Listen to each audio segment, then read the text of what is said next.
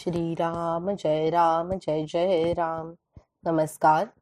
आज दहा मार्च आणि आजचा प्रवचनाचा विषय आहे प्रपंचात स्त्रीने कसे वागावे? पतिसेवा हाच आपला धर्म प्रपंचाचे कर्तव्य हेच आपले सत्कर्म. अंतरी समाधान हेच आपले साधन सर्वांनी राहावे सुखी राम नाम नित्य घ्यावे मुखी. सर्व सुखाचा लाभ घर बसल्या मिळतो देव कर्तव्य असावे तत्पर मुखी नाम निरंतर. देहाने करावी सेवा याहुनी दुजा लाभ नाही ठेवा. परमात्म्याने जे जे दिले ते ते त्याचे म्हणून सांभाळणे भले. त्या भोगात न गुंतवावे चित्त हाच परमार्थ सत्य.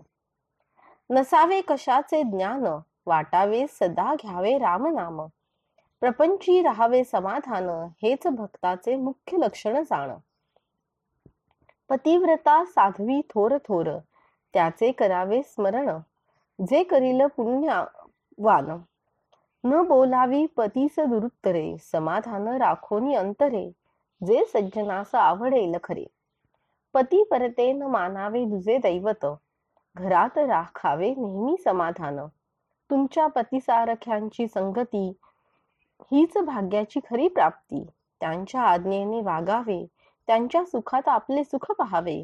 राम धरिता चित्ती प्रपंचाची काळजी त्याचे हाती. प्रपंची असावे खबरदार परिलोभात न गुंतवावे अंतर. धनसंग्रही राखावे सर्वच खर्चून न टाकावे. हीच प्रपंचाची रीत सर्व जगात आहे चालत. जगाची रीत लोभात असणे हे मात्र आपणास न आवडावे. देहाने करावी पती सेवा ध्यानी धरावा रामराया.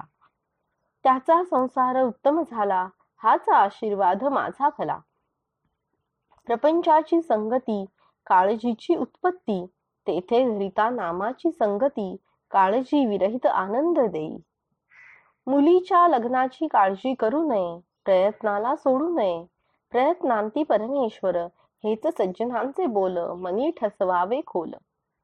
आरंभी जाने स्मरला राम त्यालाच प्रत्ययांती राम.